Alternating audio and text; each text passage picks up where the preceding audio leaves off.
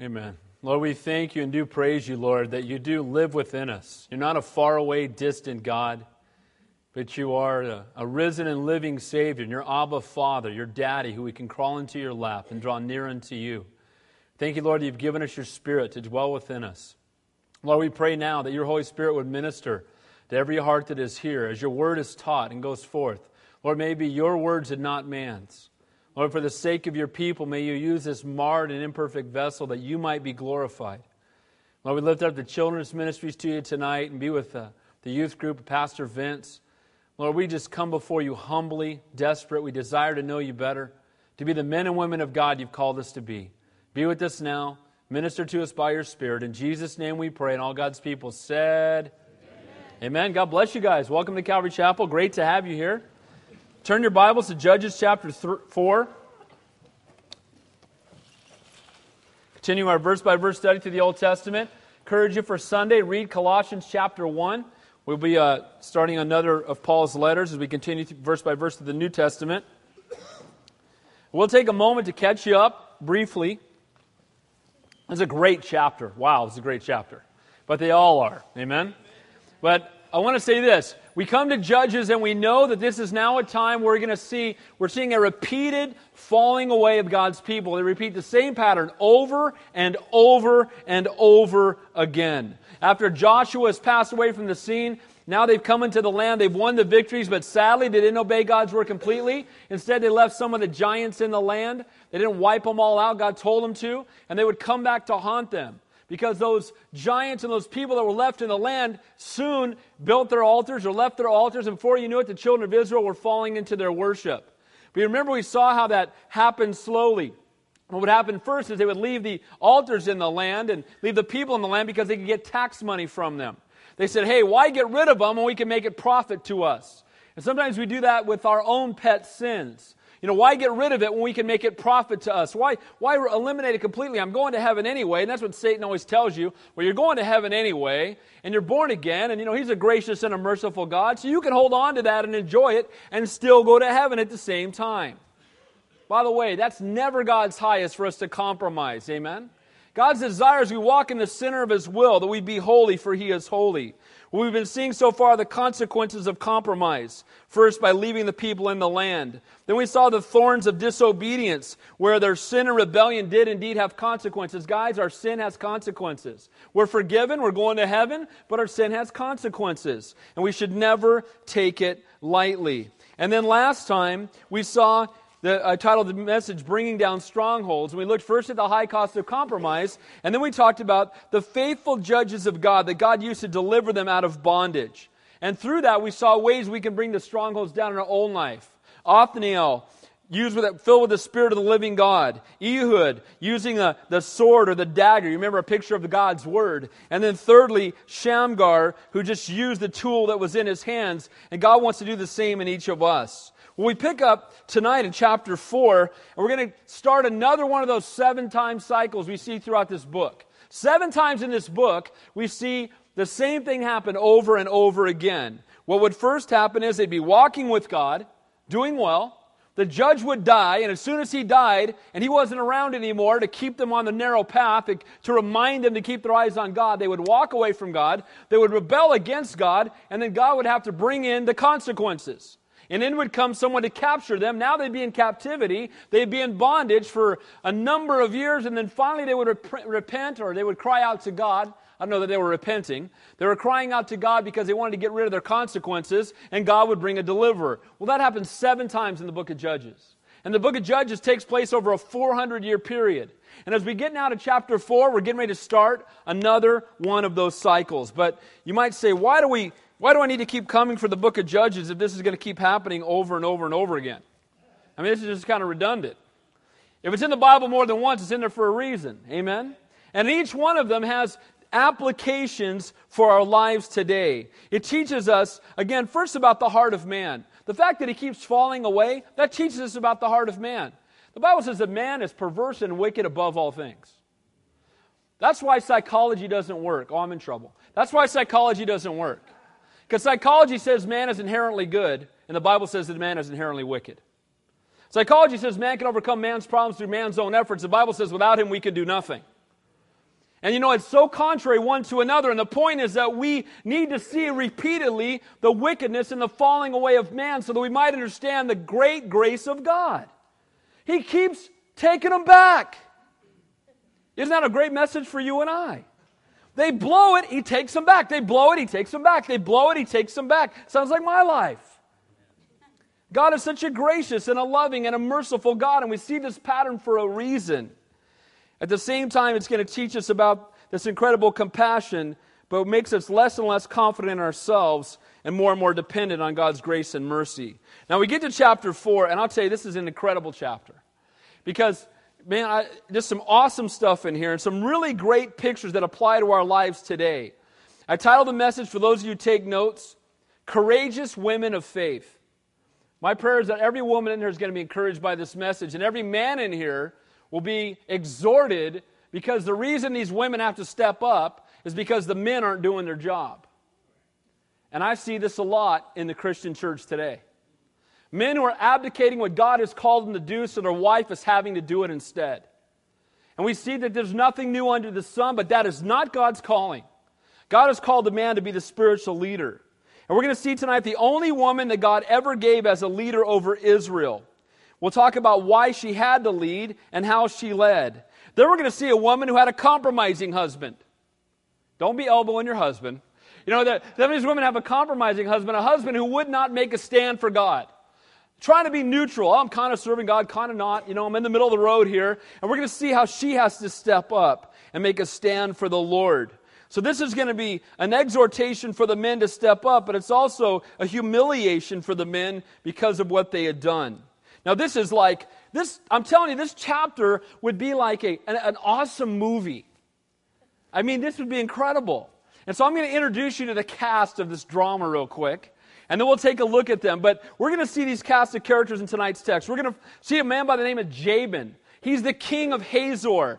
He's a, he's a tyrant, he's a wicked, vile man, and he's oppressing God's people. But he was only allowed to oppress them because God first used him as a tool to bring about judgment. We're going to see a man by the name of Sisera. Sisera or Sisera is the captain of his army. So you got Jabin, the wicked king, and Sisera or Sisera, the captain of his army. Then we're going to see a man by the name of Heber.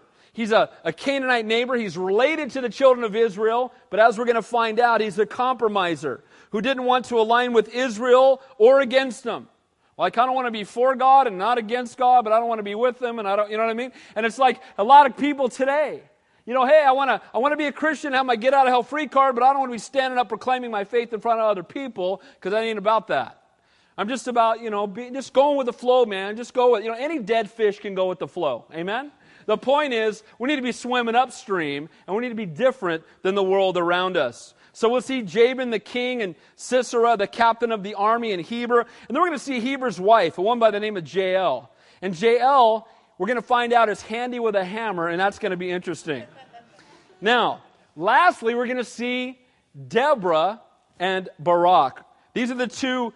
Deborah's the judge of Israel, a prophetess, a woman of great faith and courage. And then Barak is a reluctant Jewish general. I think of a reluctant husband or father. That's kind of what Barak is like. And this guy needs to be slapped around a little bit. And God's going to use Deborah to do it, to encourage him to be the man of God that God is calling him to be. So, along with learning from this cycle going over and over and over again, in Judges 4, there are great things that you and I can learn. We're going to see what happens when God's men don't step up. We're going to see the powerful results of exhorting others from the Word of God. We're going to see one of the greatest examples of a woman of great faith and courage. We're going to see how God can even use a faithless compromiser as a part of His sovereign plan. We're going to see how faithful obedience to God's Word can bring down the greatest enemies the world can throw at us. We're going to see that those who put their faith in themselves and their own strength will soon find themselves alone and running for their lives. We're going to see that in tonight's text. We're also going to see that if we remain, we can only remain neutral for so long, at some point, we've got to choose what we're going to do with the Lord. And then lastly, we're going to see a, an Old Testament, Old Testament picture of a New Testament principle of how you and I can put our old man to death. So let's begin by looking at courageous women of faith. What, what a woman, what's a woman to do when her man won't stand up? What's she supposed to do? And you know what? I want to. This is going to be a balanced message because that's you know we talk about it. The Bible talks about women submitting, but that doesn't mean that women submit when their husband is completely out of God's will and is commanding her to do something contrary to what the Word of God says. Now she is to follow him even when it doesn't make sense sometimes. And we'll talk about that as we go through the text. let's begin looking as the cycle of rebellion begins. We'll see that starting again. The sin, and rebellion, and judgment, and then crying out to God. Look at verse 1 when Ehud was dead. Ehud was that guy that came in with the sword. Remember Eglon? The Bible says the only guy in the Bible described as a very fat man. Now, case any of you start feeling like, well, maybe he's talking about me, he had a 480 inch waist according to tradition. So we're all feeling real trim right about now. 40 feet around, that guy was thick, okay? But Eglon, as we know, Ehud was the guy that came before him and he stuck the dagger into his stomach. And when the dagger went in, what came out? Who remembers? Dirt came out. When the Word of God comes in, the dirt comes out. Amen? The sword. And so he was the one that brought, you know, brought Eglon down. And when Eglon came down, Jabba the Hutt in my mind, right? When he brought him down, then we saw that it says at the last chapter there were 80 years of peace. But you know what, sadly? As soon as Ehud died, that 80 years of peace came to a quick end. The longest period of peace recorded in the book of Judges, and look what it says when Ehud was dead, the children of Israel again did evil in the sight of the Lord. No sooner was their godly judge removed that the people ra- lapsed back into idolatry. You know, Israel is portrayed in the book of Judges, the way that we see it, really illustrates for me more religious reformation than spiritual revival. Guys, we can reform our behavior, but that's not what it's about. It's about changing our character.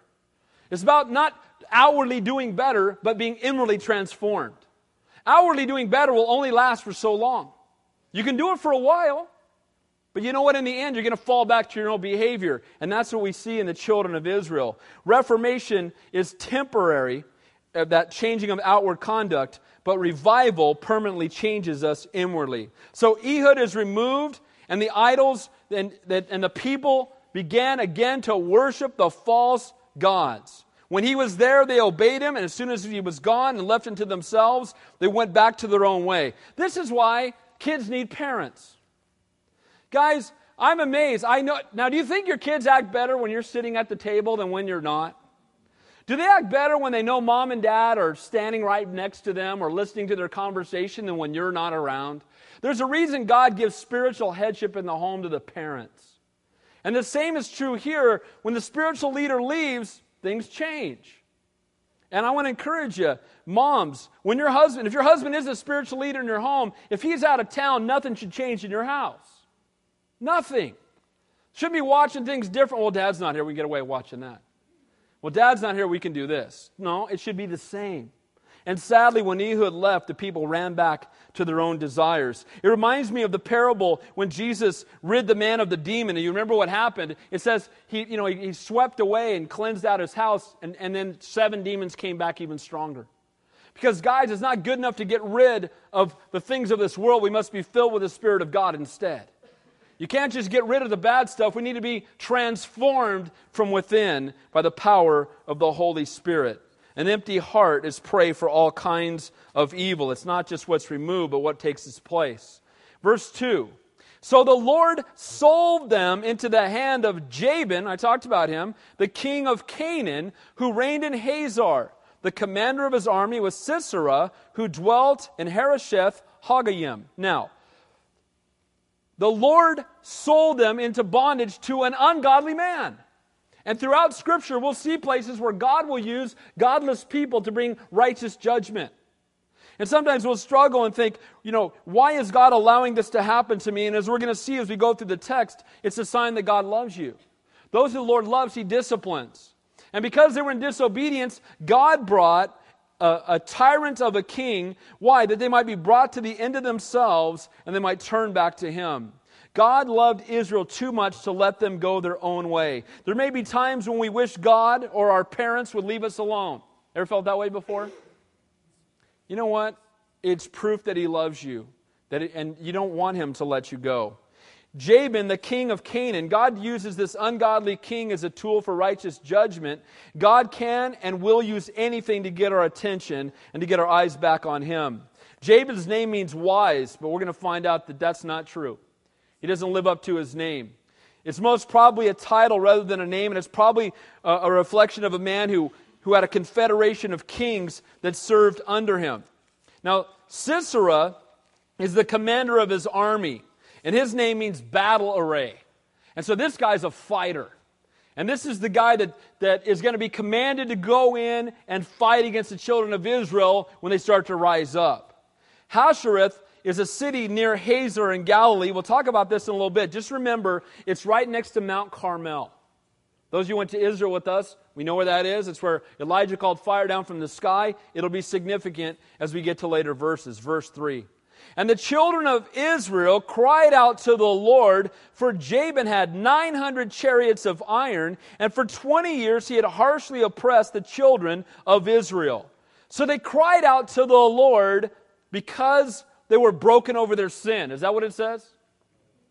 They cried out to the Lord because they're repentant. It's not what it says. It says they cried out to the Lord because they had been oppressed for 20 years. See, God knows if we're crying out because we're broken or if we're crying out because we've just got caught. And the truth is, these are not sincere tears of weeping, but God is going to deliver them anyway. But the truth is, there's a difference between repentance and just being bummed out that you got caught. Even when God is dealing with us, it still may take a while. Notice it took 20 years for them to repent. How many years would you have to be a slave before you would repent? And we think about half a day. But the truth is that we will rebel against God to the point where we will cut off our nose to spite our face. I'm, I'm, I'm not, I'm not going to bow. Just not going to do it. I'm going to do what I want to do and tough. All right, God, I'll show you. And we do that. And we may not say it out loud, but we do it. We just keep walking in our sin. Youth pastor a long time, and I got four teenagers now. You know what? And that's an age where they'll just, I don't care. Take everything away. Punish me completely. I'm just going to keep doing it because you're not going to win. And that's how we can get with God sometimes. And so what happens is it takes 20 years before they finally go, okay, Lord, and they cried out to God. And God, showing his, his grace and His mercy, is going to send to deliver. But I want you to see something here. They had 900 chariots of iron. Now, to you and I, may not sound like a big deal, but these chariots were gnarly. They had these things that came out the side, these rods that were had very sharp parts on them that went out the sides of the wheels 15 feet out on each side. And so when the chariots came in at full force, they'd come in right about knee level. And you're hauling along in a battle, and you would, they would tear their enemy to pieces. The children of Israel didn't have any such weapons. These guys had 900 of these chariots. If that's 15 by 15, like 35 feet wide, just blasting through like a tank today just blasting through, and there's 900 of them, and they could just come flying through. There's a huge enemy, a great army that would face them. And for 900 years, they've been oppressed by this wicked king. But again, the reason that they were being oppressed is because they themselves had been disobedient to the Lord. To remember who these guys are, Judah had gone into the land back in Judges 1 and it says in Judges 1 And the Lord was with Judah, and he drove out the inhabitants of the mountain, but he could not drive out the inhabitants of the valley because they had chariots of iron. Same chariots, same people. Now, could they have driven them out? What's the answer? Absolutely. God told them they could. We need to learn that nothing is impossible with God. Psalm 20 says, Some trust in chariots and some in horses, but we will remember the name of the Lord our God. The Bible says the chariots of God are 20,000, even thousands of angels, and the Lord is among them as in Sinai in the holy place. The Lord God is greater than any enemy we will ever fight, and it's not even close. And our enemy is only great if we forget how great our God is. So Israel cries out, they need a deliverer, and seemingly there was some man who should have stepped up, but none of them did. So instead, what does God do? Look at verse 4. Now, Deborah a prophetess, the wife of Lapidoth, was judging Israel at the time. Now remember, I told you that a judge, don't think of a black robe and a gavel. They're not those kind of judges. They were deliverers. Now, part of what they did was, as we'll see with Deborah in the next verse, they would sit and bring judgment, but really what they did was deliver the people, much like a Moses or a Joshua. They would come in and bring the people out of bondage when they were crying out to God. And so here's Deborah. Now, this is confusing for people. Here's Deborah, the prophetess, the proclaimer, forthteller of truth. There are several prophetesses in the Bible, by the way, many of them Miriam and Huldah and Anna and Philip's four daughters. But not only was she a prophetess, but this is the only woman this is ever said of anywhere in the Bible. She was judging over Israel. Now, wait a minute. Deborah, the only woman to ever hold such a position. What does the Bible say about women in leadership? What does it say? Let me read something to you out of 1 Timothy. Because the scriptures clearly teach that women shouldn't have authority over men. Look what it says. This is what it says in 1 Timothy chapter 2. Let the women learn in silence with all subjection, but I suffer not a woman to teach, nor usurp, usurp authority over man, but to be in silence. For Adam was first formed and then Eve, and Adam was not deceived, but the woman being deceived was in the transgression. Now, People will read that and say, see, women are less than men. No, they're not. No way. They're not inferior in any way, shape, or form. And I've even heard people say that Christianity is oppressive to women. Well, I'm going to prove that wrong real quick for you. Look at the countries where Christianity has come in in great ways and great force, and you will see the countries where the women have the most freedom. You look at countries where Christianity has been squashed, and you'll see the countries where the women have the least freedom. So the exact opposite is true. The thing that's got the greatest amount of freedom to women is Christianity. And that's because the Lord says that we are one in Him. Now, the issue from the New Testament is not whether God can use women greatly. Of course, He can. The issue is one of accountability and headship, not superiority. Women can be used greatly by God, but they must be under the headship of those that God has placed in their life. Now, this has nothing, again, to do with superiority. It says that God ordained the order. It's in light of God's creation. It's in light of the presence of the angels. It's in light of the nature and the fall of man. And again, it has nothing to do with inferiority because the Bible says that Jesus submitted himself to the Father. Is Jesus inferior to the Father? What's the answer? No, he's not. But he submitted himself completely. So submission is not a sign of inferiority, it's a sign of a, a willing and a servant's heart. It's a sign of a calling to say, you know what? I'm going to freely serve and freely lay down my life, and I'm going to submit to the one that God has placed in authority over me. And again, this is something that so many people struggle with. But I'll tell you this men, you should never demand that your wife submits to you. And let me tell you why. Because you should be living in such a way that her submitting to you is a joy and not a bummer. You should be living in such a way that you love her and serve her and lay down your life for her and minister to her. The Bible says that husbands are to love their wives as Christ also loved the church and gave himself for her. That's the verse right after wives submitted to your husbands. It's always good to keep reading. Wives submitted to your husband. There it is. Read the next verse. Husbands, love your wives as Christ also loved the church and gave himself for her. Oh. She's not submitting. You're not laying down your life for her. Amen? It's a two way street. And, guy, I want to say this. Women will say to me all the time, man, if my husband was serving, man, it'd be so easy to submit. If he was just on fire and seeking the Lord now, guess what? But that's not really submission. Because if he was on fire for God all the time and you were submitting to him, that'd be easy. Submission is submitting when and, and, and following when you don't always agree. That's submission, amen? And so we're going to see that as we continue to go through this. But watch what happens here. All that being said, it says in she's, verse 5 And she would sit under the palm tree of Deborah between Ramah and Bethel in the mountains of Ephraim. And the children of Israel came up to her for judgment. So she's the judge over Israel. She's the deliverer God's going to use this time. But I want you to see some things about her. If God's called men to leave and serve in positions of authority, why did he raise up this woman to be a judge? Deborah is an illustration to me of humble availability, one being used mightily by God. She's willing to be used because guess what? Nobody else would do it. She was available. God's not looking for ability, but availability. Note, we're going to see in chapter 5 in the Song of Deborah next week, it refers to herself not as a judge or a prophet, but as a mother ministering to her people. She doesn't say, she's singing about herself, and she, got, she says that God raised me up to be a mother to these children. And you know what? I think it's appropriate because it's, the people of Israel were acting like children. They were not being spiritually mature. And God brought this woman, Deborah. She sat under a palm tree. I love palm trees. I'm convinced they're going to be in heaven. And they're going to be better than the ones that are here. Don't you? Who, I mean, I love palm trees. And you know what I love? I found out about palm trees. I love it's the only tree that bears more and more fruit until it dies. You know, most trees bear more and more, and then they start getting old, and they bear. It bears always bears more fruit the older it gets, and that ought to be an encouragement and a picture of every Christian, bearing more fruit the older we get. So she's giving them counsel. Now, Deborah's name means bee. A buzz around bee. That's what her name means. Now, I like this because I think it describes her. I wrote some things down. I looked up a bee. You know, the thing about the internet, you can type. So, a bee is very industrious. We know that. A bee flaps its wing 190 time, wings 190 times in a second.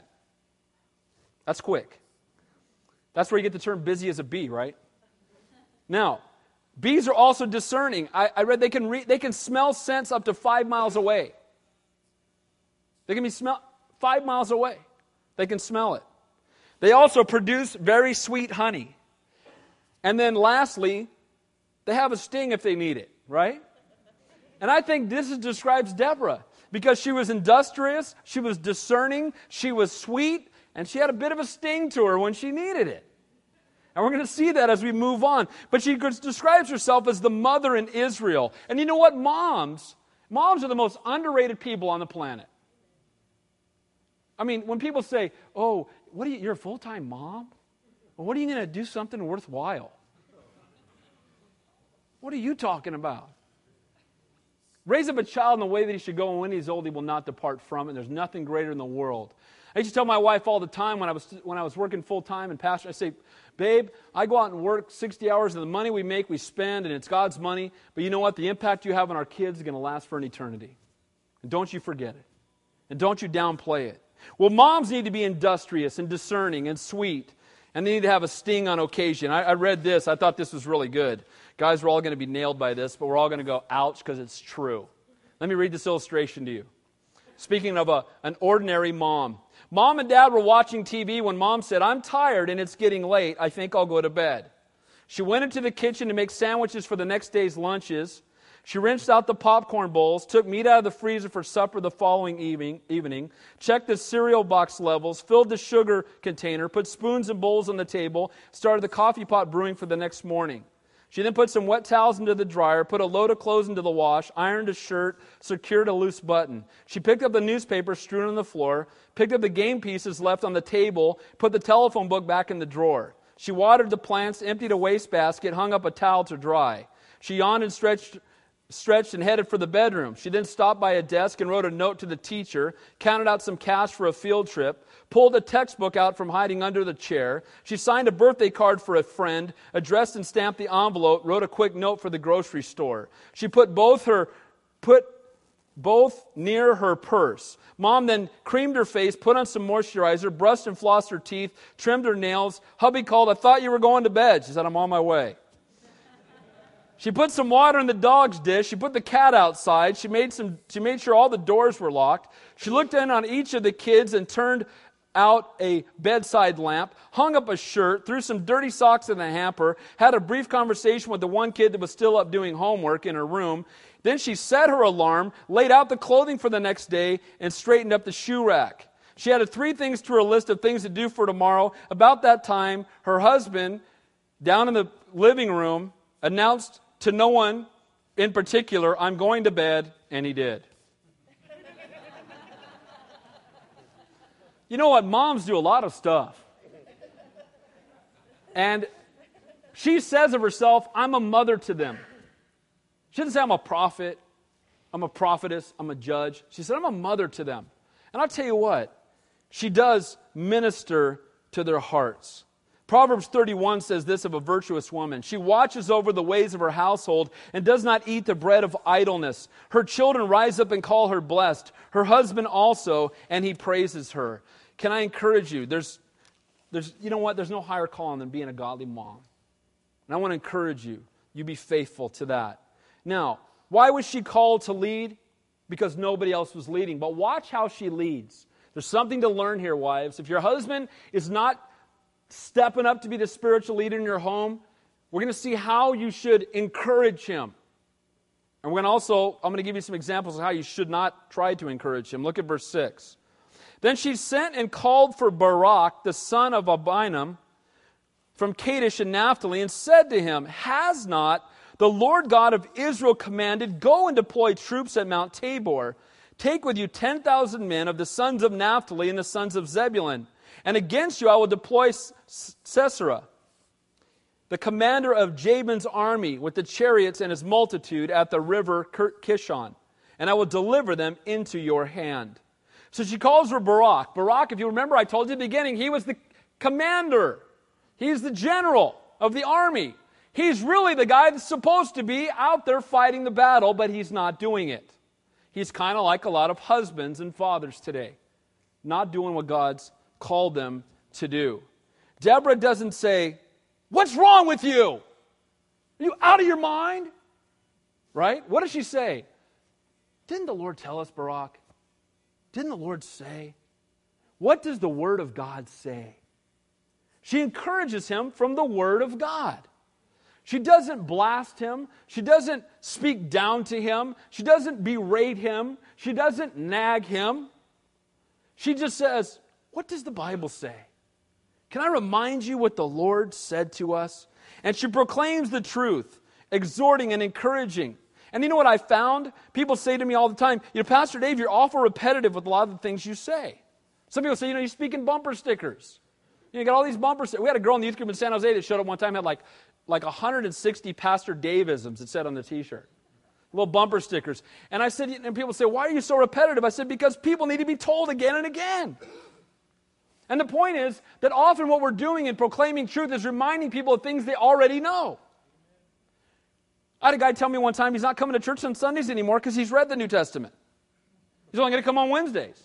I'm like, dude, you've read it. Are you living it? Well, not so much. Then you need to be here.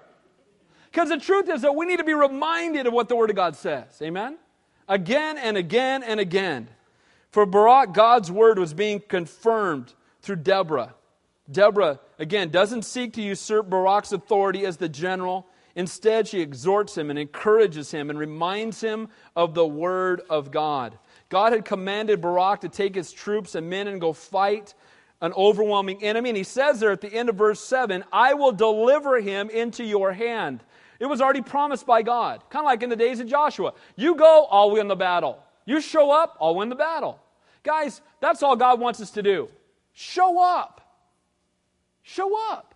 Pray and say, Lord, how do you want to use me today? And when the opportunity comes, say, I don't know how to do it, but I'm going to open my mouth anyway. And you know what? God will work. You be available, and God will use you. I will deliver them into your hand. God chose who the leader of the army would be, Barak, the place of the battle, as we will see, the plan to follow. He guaranteed victory, and all that Barak had to do was obediently step out. And Deborah simply says, Remember what God said? Wives, maybe it, and again, don't ever do it in a condescending way. But if you and your husband are talking about things and he doesn't, hasn't been stepping up, just remind him, doesn't the Bible say? Pray with him and encourage him. Don't jump all over him. Now look at this. This guy Barak, if anybody could be called a wimp, look what he says. And Barak said to her, If you'll go with me, then I'll go. Dude, are you the general or what? Can you imagine Schwarzkopf saying to his wife, Now, babe, if you'll go with me to Iraq, then I'll go. But otherwise, I'm not going. This is, I mean, this is unbelievable. This is pretty sad. Dude, you know what his name means? Lightning. But he's not living like it. If you'll go with me, then I'll go. But if, then he says, Look, but if you will not go with me, I won't go. I won't go. Deborah, if you go in front of me, then I'll go. Wouldn't go unless Deborah led the way. You know what this is a picture of when we rely on someone's own faith, someone else's faith, rather than our own? You know, can I encourage you something? I love to pray for you guys. It's my privilege. but my prayers are no better than yours. I've had people say that to me. Well, if you pray, then no. I go? I'm a sinner saved by grace just like you. I'm just one beggar leading another beggar to the bread. If you saw all of my sin, you would run away from me, not ask for prayer. Your prayers are heard by God just as much as Billy Graham's. And what's happening here is, well, Deborah, you've got a lot more faith, so if you'll go, then I'll go. Because if you go, then God will be. But God had commanded Barak to go. God told Barak, you go. And he's like, well, I'm not going unless she goes.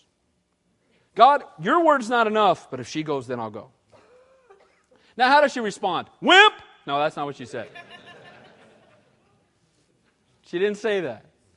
She could have, and she would have been right. But look what it says. Verse 9. So she said, I will surely go with you. Ladies, great example. Encourage your husband from the word. But you know what? When, your when your husband or, or the man in your life is not being the man he's supposed to be, walk with him. Stay, stay alongside him. Encourage him. Don't say, when you get your act together, then come and talk to me. Knucklehead. Loser, right? I mean, you don't do that. Don't do that. Pray for him, encourage him, and say, and if he's, you know, he's, he's fearful, I don't want to, don't, you know, don't ridicule him, walk with him and encourage him. You've heard my analogy, I'll share it again. Pastor Don used in San Jose talking about marriage. He said, you know, a, a, car breaks down and the guys, they're going to get gas and they're walking a far distance and the guy decides to take a shortcut through a, a field. And the woman's behind him as soon as he takes, goes off the road going, what are you doing going off the road? What's wrong with you? You got to stay on the road. Well, you know what? That's, guys don't respond too well to that. And so he starts walking, all of a sudden he's ankle deep in mud. And she's like, See, I told you, stupid. We should have stayed on the road. Now we're in the mud. You know what that guy will do? He'll keep walking till that mud is over his head. I'm going to prove to you, I'm going to keep walking. You know, but here's the difference. What if he walked through the field and his wife said, Okay, babe, I'm with you? And then he walks along and all of a sudden he's getting a little bit of mud. He's like, Ooh, it's kind of muddy out here. He's like, It's okay, babe, I'm, I'm, I'm still with you. Then he gets a little bit deeper in the mud. He goes, This is muddy. I'm going back. She said, Okay. I'm with you. You know what? He can turn back if his wife is with him. And if his wife is, ah, ah, ah, you know, guys, your pride rises up, and I'm not asking for directions. You know what I mean? That's what we do. We get prideful. And here, Barak, she's like, okay, Barak, you should be going. You're the general. She's just, just, all right, you want me to go with you? I'll go with you. I'll go with you. It's okay. And praise the Lord for a woman who supports her. You know, they're not married. I don't want anybody to be confused here. You know, Barak is the general and she's the prophetess. But I just see such a clear picture here of the role of this woman exhorting and encouraging the man who's supposed to be doing the job. And the same happening with wives encouraging their husband to be the spiritual leader. But look what does happen, though. I will surely go with you. Nevertheless, there will be no glory for you in the journey. You know what? A lack of faith does produce a lost blessing. You know, God's work's going to get done with or without you, but if you don't get involved, you miss out on the blessing that comes from it. God's going to, the Bible says if we don't preach it, the rocks are going to cry out his name. Amen? I'd like to see that happen. But you know, at the same time, I hope it never has to because we're preaching it like we're supposed to. And so we see here that he's going to miss out on a blessing. And when you and I are fearful and faithless, we're going to miss out on all that God has for us. If you don't step up, he will appoint another. And again, it says here, there will be no glory for you in the journey you are taking, for the Lord will sell Sisera into the hand of a woman. Then Deborah arose and went with Barak to Kadesh. So if you don't step up and because you've been faithless, then God's going to bring somebody else to do the work. You know what, guys? I want my life to count for eternity. How about you? And I don't want to miss out on all that God has for me. I, want to, I don't want to be like those two and a half tribes that camp just outside of the land of promise and are looking across and seeing what God's doing. I want to stay where God is working, and I want to be in the center of His will. I get in trouble every time I say this, but I'll say it anyway. I really feel, and God can do anything with my life He wants to, I really feel like I'm in Santa Cruz for the rest of my life. I feel like I'm going to be the pastor of this church for the rest of my life. Now, if God wants to send me to China, I'll go. But you know what? There's a piece about this is what I'm called to do. This is where I'm called to be. And you know what? I have such a burden for this city, I can't even tell you. My heart breaks for it. I weep over the city. I have such a burden to see people saved. I want to see Santa Cruz be Holy Cross. I want to see it to be a place that's on fire for God. And you know, I don't want to miss out on God's highest because I get attracted away to something that's easier. Taken away to where, where real estate is cheaper taken away to a place that has anything. You know what? Being the center of God, this is it. And I want to encourage you that let's find the center of God's will and go for it full speed. Verse 10 And Barak called Zebulun and Naphtali to Kadesh, and he went up with 10,000 men under his command, and Deborah went up with him. So Barak, encouraged by Deborah's presence, encouraged by her words, steps up. Ladies, Encourage your husband and walk with him. And you know what? It may not happen today or tomorrow or next month. But keep doing it. And you know what? In time, he'll step up. You encourage him. Don't discourage him. Encourage him. Wives, encourage and go with your husband. So they went up. Verse 11. Now, Heber, remember I talked to you about this guy, the compromiser.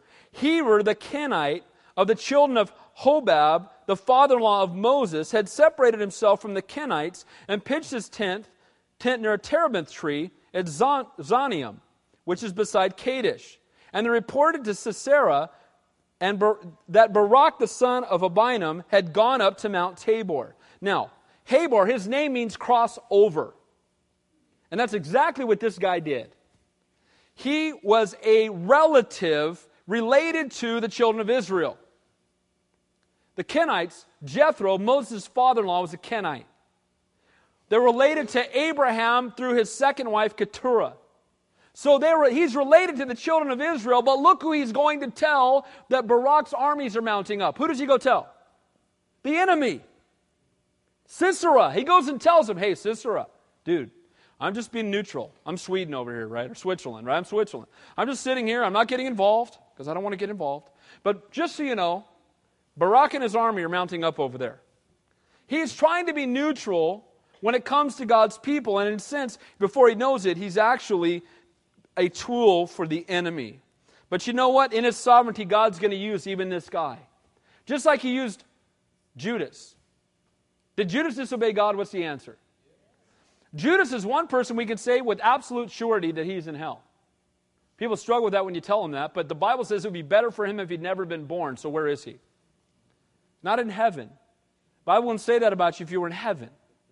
Better for him if he'd never been born. Now, did God, in the midst of his denial of our Savior, his betrayal of our Savior, did God still use it for his glory?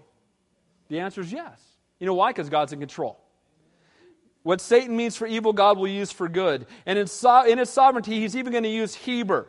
Heber going to Sisera and telling him that the armies are mounting up verse 13 and 14. So Sisera gathered together all his chariots, 900 chariots with iron, and all the people who were with him, from Harosheth Hagoyim to River Kishon. So he mounts up his army, he's got his 900 chariots. Then Deborah said to Barak, Up! I like that. Get up! Barak, time to go. You brought me here, so let me give you some encouragement. Go get them. Up! For this is the day in which the Lord has delivered Sisera into your hand. Has not the Lord gone out before you? Aren't these words of encouragement? She's not blasting him or berating him. She's like, Bro, Barak, go. God's gone before you. It's going to be awesome. I'll tell you what, husbands would be so blessed if a wife just turned and said, Babe, you know what? God's gifted you in this area. I want to support you in that. Go do it. Hey, but God's gifted you. I want to be with you in it. Let's do this together. It's a blessing when husbands and wives do ministry together. He exhorts and encourages, exhorts and encourages him again from the Word of God, reminds him of God's promises. One thing to say, Lord, my life is yours. And it's another thing when the 900 chariots are mounted up. It's another thing to say, I'll give my life to you, Lord. And it's another thing when he says, okay, I want you to sell all you have and move to Africa and be a missionary. Well, I didn't mean that. You know, it's one thing to say we'll do it, and it's another thing when the time comes and it's time. Now Baraki's gone up there, they mounted up the army, but now they're looking out at the chariots. And those things are bad machines. And they're like, we're not quite, you know, Judah ran away from them. And she's like, Barak, go. Go. The Lord has already promised that they belong to go go get them. Wives, keep loving and encouraging. Be ready to go with him, but let him lead. Now listen, I told you that Harosheth was at the foot of Mount Carmel. Okay? Why is that significant? It says there in verse 14, she told him to go up. Has not the Lord gone? So Barak went down from Mount Tabor with 10,000 men following him. So they're at the foot of Mount Carmel. They're coming this direction. Down from Mount Tabor comes Barak with his 10,000 men. Guess where they are? This is the valley of Jezreel or the valley of Megiddo or Armageddon. Interesting. A mighty army coming against God's people in the valley of Armageddon. Where do we see that in the Bible? That's a future battle that's going to take place. And what's interesting, when that battle does take place, there's going to be supernatural intervention. And guess what? In this battle, there was supernatural intervention. Look at the next verse, verse 15. And the Lord routed Sisera and all his chariots and all his army with the edge of the sword before Barak. And Sisera alighted from his chariot and fled away on foot. What we don't see here, that we will see in later chapters, is you know how this battle was won? God caused a huge rain to come down and flooded the, the area. And guess what happens to chariots in mud? They don't work. So the 900 chariots all of a sudden became 900 boat anchors. And they were just stuck. And so what happens? God flooded the ground, He rained down upon it, and through supernatural intervention, He brought victory to the children of Israel. It's exactly what's going to happen in the end times because we're going to come back with them.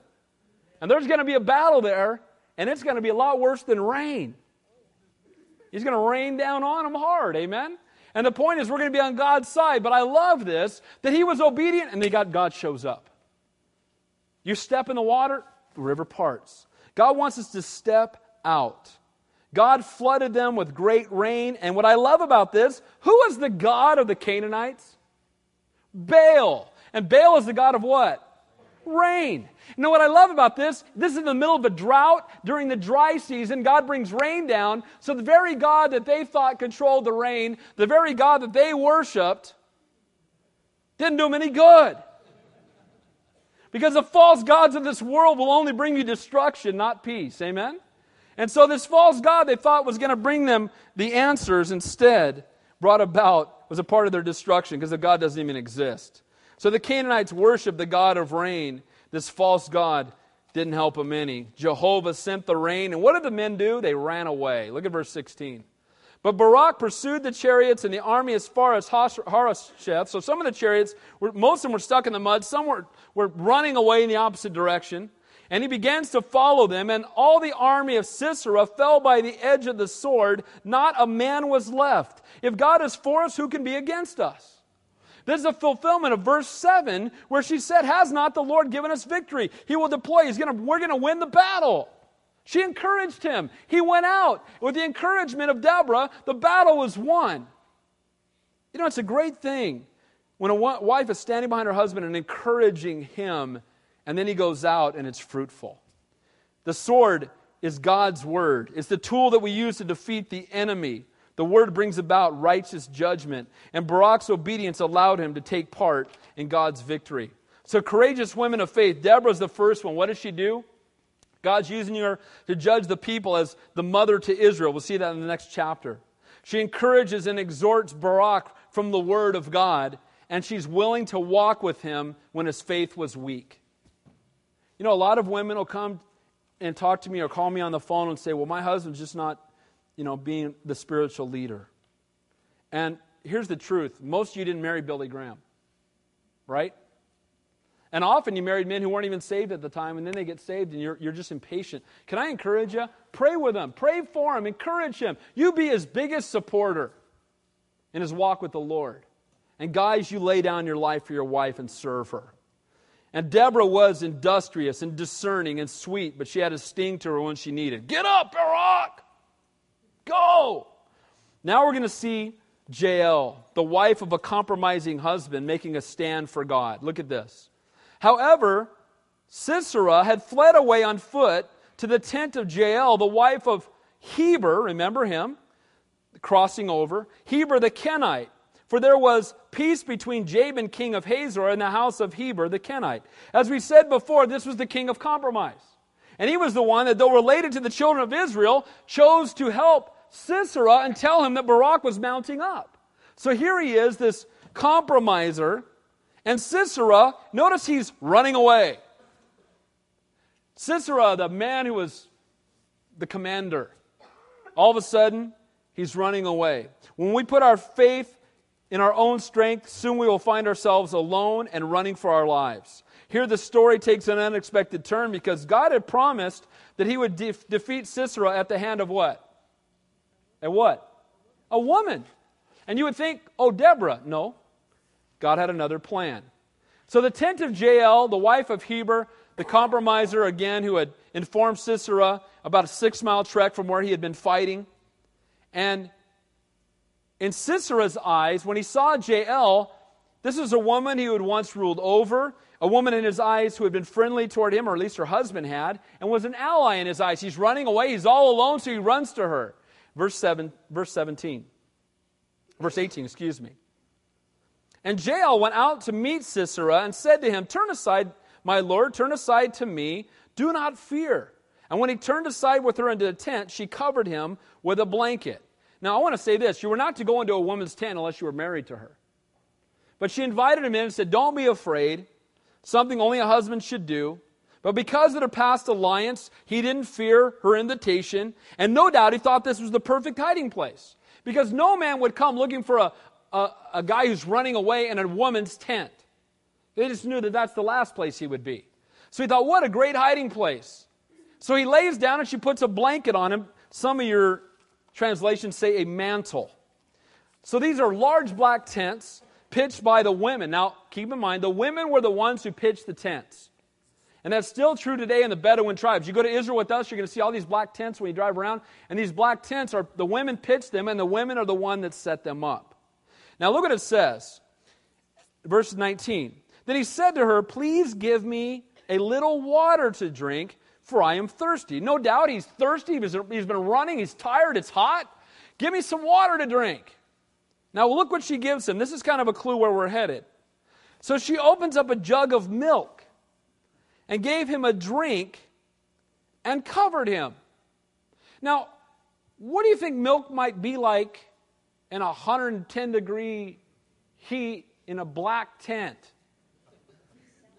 Hot and sour. Now, the guy's been running. He's tired. He's been running for his life at least six miles straight. He's exhausted. She gives him milk and puts him under a blanket. What do you think he might do? Good night now. He's going to sleep. Now, I think it's interesting, and this is a play on words, and I try, but she covered him with the mantle, now she slips him a Mickey. This is really what happens.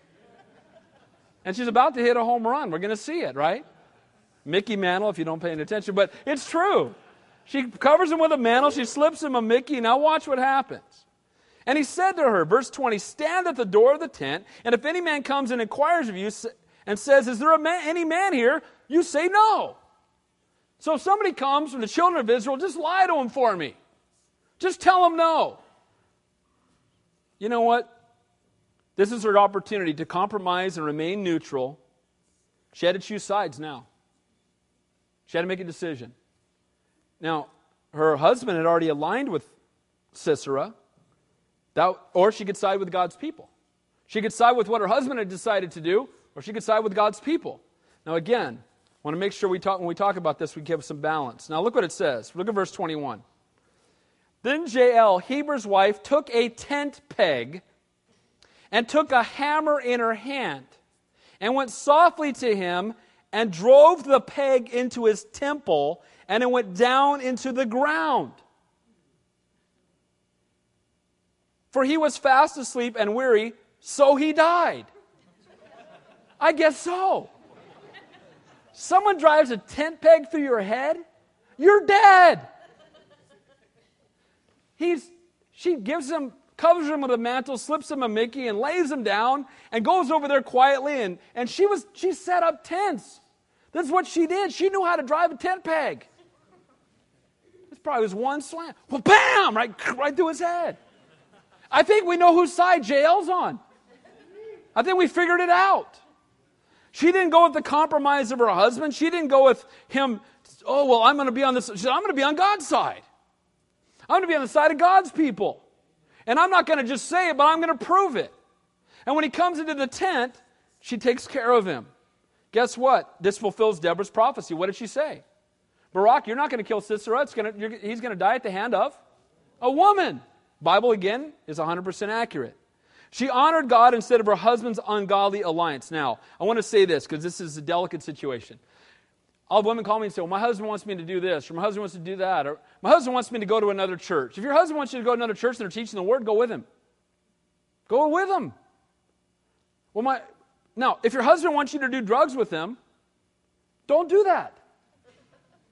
If your husband's telling you to do something that's directly contrary to the word of God, say, Babe, I love you, but I'm not doing that. Do you understand what I'm telling you? You submit to him unless what he's telling you to do is 100% contrary to the word of God. And what was happening here was Heber had entered into an alliance with God's enemy. And she said, I'm not following that. I'm honoring God.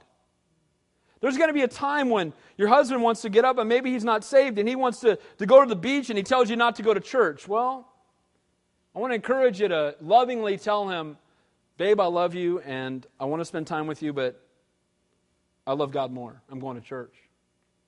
And that's not easy always. But I've had people say, well, you submit to your husband no matter what he tells you. I disagree with that. Children, obey your parents in the Lord, for this is right. My kids should not obey me if I tell them, if I try to, you know, have one of my children do something illegal. They should not obey dad. If I tell them to do, you know, go in there and steal some stuff for us. no, dad, I'm not doing that. Well, honor your mother and father. I don't think so. I don't think that applies. If your husband wanted you to enter into prostitution, would you? No. Again, she either had to re- reject or denounce following God or follow her husband. And I want to be very careful with this because even if he asks you to do something that's off the wall and out of control, you still respond in love and in grace and in mercy and in a Christ like way. Amen? You still come back to him and say, I don't agree with that. Here's why. I love you, babe, but here's what I need to do. Okay? Verse 22. And then as Barak pursued Sisera, Jael came out to meet him and said to him, Come, I will show you the man whom you seek. I bet he wasn't ready for this picture. And when he went into her tent, there lay Sisera dead with a peg in his temple. Wow. Like I said, would this be a mini series or what? This chapter? Some gnarly stuff going on here. Now, look at verse. So, the, so on that day, God subdued Jabin, king of Canaan, in his presence, in the presence of the children of Israel. You know what happened? Barak was obedient. Deborah had been encouraging him. Jael had been bold and decisive, and God's going to be the one that gets all the credit. Now, I want to say this before we move on to last verse. A lot of people struggle with what Jael did, and they wonder if it was okay with God. Because she invited him into her tent. She told him not to be afraid. She violated her husband's treaty with him. She gave the impression that she would guard the door. She gave him some milk so he would nod off to sleep, and then she killed him. That would look like liar and murderer, right? But how do we know if she's doing what God says? Well, Judges 5, next chapter, Deborah singing a song, and she says, Blessed among women shall the wife of Heber the Canaanite be, blessed shall she be above the women in her tent. This was not an act of murder, but an act of war. A courageous woman who finally stopped being neutral and decided to stand with the people of God. This verse is a picture that you and I are fighting today between our spirit and our flesh. Guys, we're at war. The Bible says we battle not with flesh and blood, but with powers and principalities and evil forces of darkness in high places. But at the same time, you and I have a battle that goes on in our life every single day.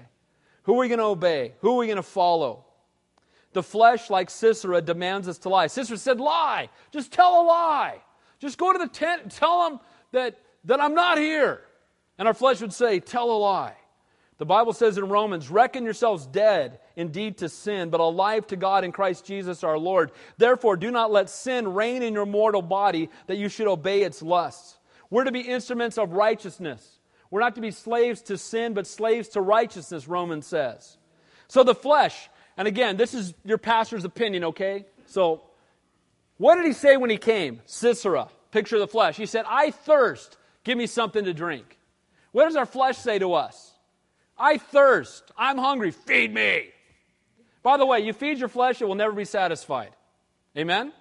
What happens when you feed your flesh? It gets stronger and bigger and wants more. And one of the biggest lies they'll tell you is just do it one more time. And you got to work those wild oats out of your system. Right? Got to sow some wild oats. You just got to get that out of your system. You're not going to get anything out of your system. Your system's just going to get bigger and stronger and hungrier. You know, it always blew my mind when people would tell me that. Well, my kids need to go out and experience some things in life so that they can. I want my kids to experience nothing but Jesus. How about that?